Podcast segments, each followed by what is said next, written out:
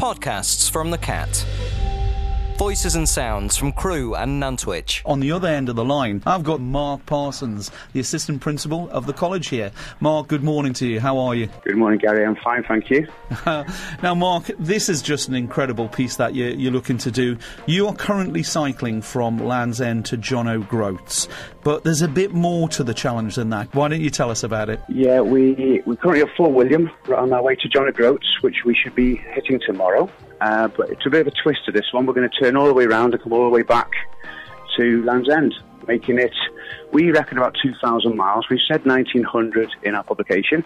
Yeah. But with diversions that we've encountered so far, going to be closer to 2,000 miles, this is Gary. That's incredible. And you're still sticking to the 18 days, is it, Mark, that you're trying to do it in? I'm going to try and do 18 days, so it'll give me nine up. I've slightly varied my uh, schedule going up just due to the heat. Yes. But we're all experiencing at the moment. And I'm still trying, even if I've ride through the night on a couple of occasions, I'm going to try and get the 18 days in.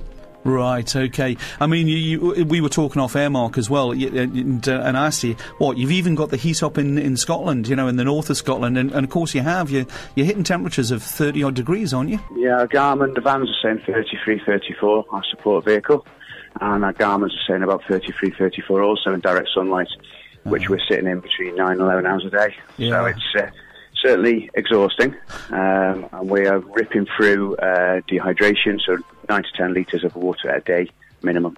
Unbelievable. And so you're going to have those brilliant cyclist arms when you take your shirt off, are you? We have got tan cyclist tan lines. now, Mark, this is an incredible feat. Not just doing it one way. I, I think you know to think about doing it one way is one thing, but to to, to do it both ways, you turn around and off you go again. So, tell us who you're actually doing this uh, on behalf of. So we're riding on behalf of the MS Society. MS um, is a it's a really cruel disease, I believe, but there's no cure for it at the moment. Uh, and I think that everything we do should be able to go directly straight to the people who need that um, support, equipment, support their loved ones and their families. Of so that's why we chose the MS Society. Right. Okay. Now you've got a target that you're uh, you're looking to hit, uh, Mark. Six thousand pounds. How close are you to that at the moment? We're about £88 away from the whole target. Right. However, we want to exceed that target now. So we're going to try and push through that target and get to about seven, eight thousand pounds. Right, brilliant. So, if people wanted to donate, because it is, it's an absolutely fantastic cause that you're doing it for, and you know you're pushing yourself to the to the limit in terms of physical endurance. I mean, how do people donate, Mark? If they follow us on our Mark's Charity Challenge 2021, you'll see the Just Giving page on there, but you'll also see the journey. Every day there's a fresh posts of what we're doing, where we are, the scenery, and all about my amazing family and son, really. Uh, my son, if I can give a little bit of a shout out Of here. yeah. He's 30 and a half years of age. He'd be one of the few to go Land's End to John O'Groats, certainly in this time uh, period. And to go back, I think he probably will be the only one in the world to do that. That's incredible, isn't it? I mean, I've just noticed that some of the notes I've got here as well is that the average time to just do one leg, you know, Land's End at John O'Groats, is 14 days. You're doing it in, hoping to do it in 18, and you've got your 13 and a half year old son. Uh, that, that's just incredible. What was it, What was his name again? His name's Jack. Jack. And we've also got my daughter, Ella, who's here supporting us with nutrition, and uh, my wife, Kelly, who is our driver and support vehicle. Both been amazing. Oh goodness! Now I've got to ask you a question, Mark. You're the deputy principal here at the uh, the college. Is what you're doing is that easier or harder than teaching the kids here? Um, every, every, every job has its challenges, doesn't it? And every, everything is truly has its curveballs. This is probably one of the hardest things I've ever had to do, to be honest. Mum to dig a, very deep for this. Um, day three and day four, I had to sort of realign my thoughts of it because of the heat.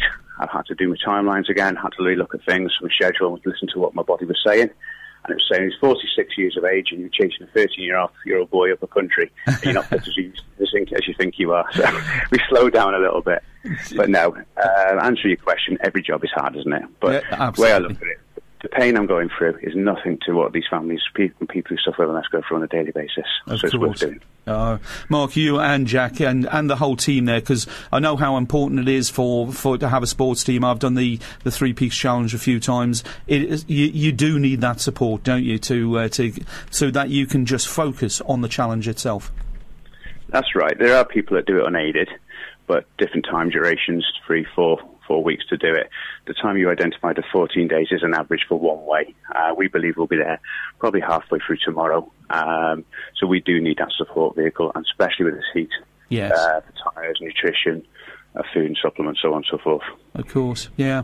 And uh, I just noticed again through my notes, Tom Kerridge. So have you been in touch with Tom to uh, get him to put his hand in his pocket? Tom Kerridge has given us uh, some really great motivational shout outs Oh. uh, this week whilst on the way, and also um, before we started.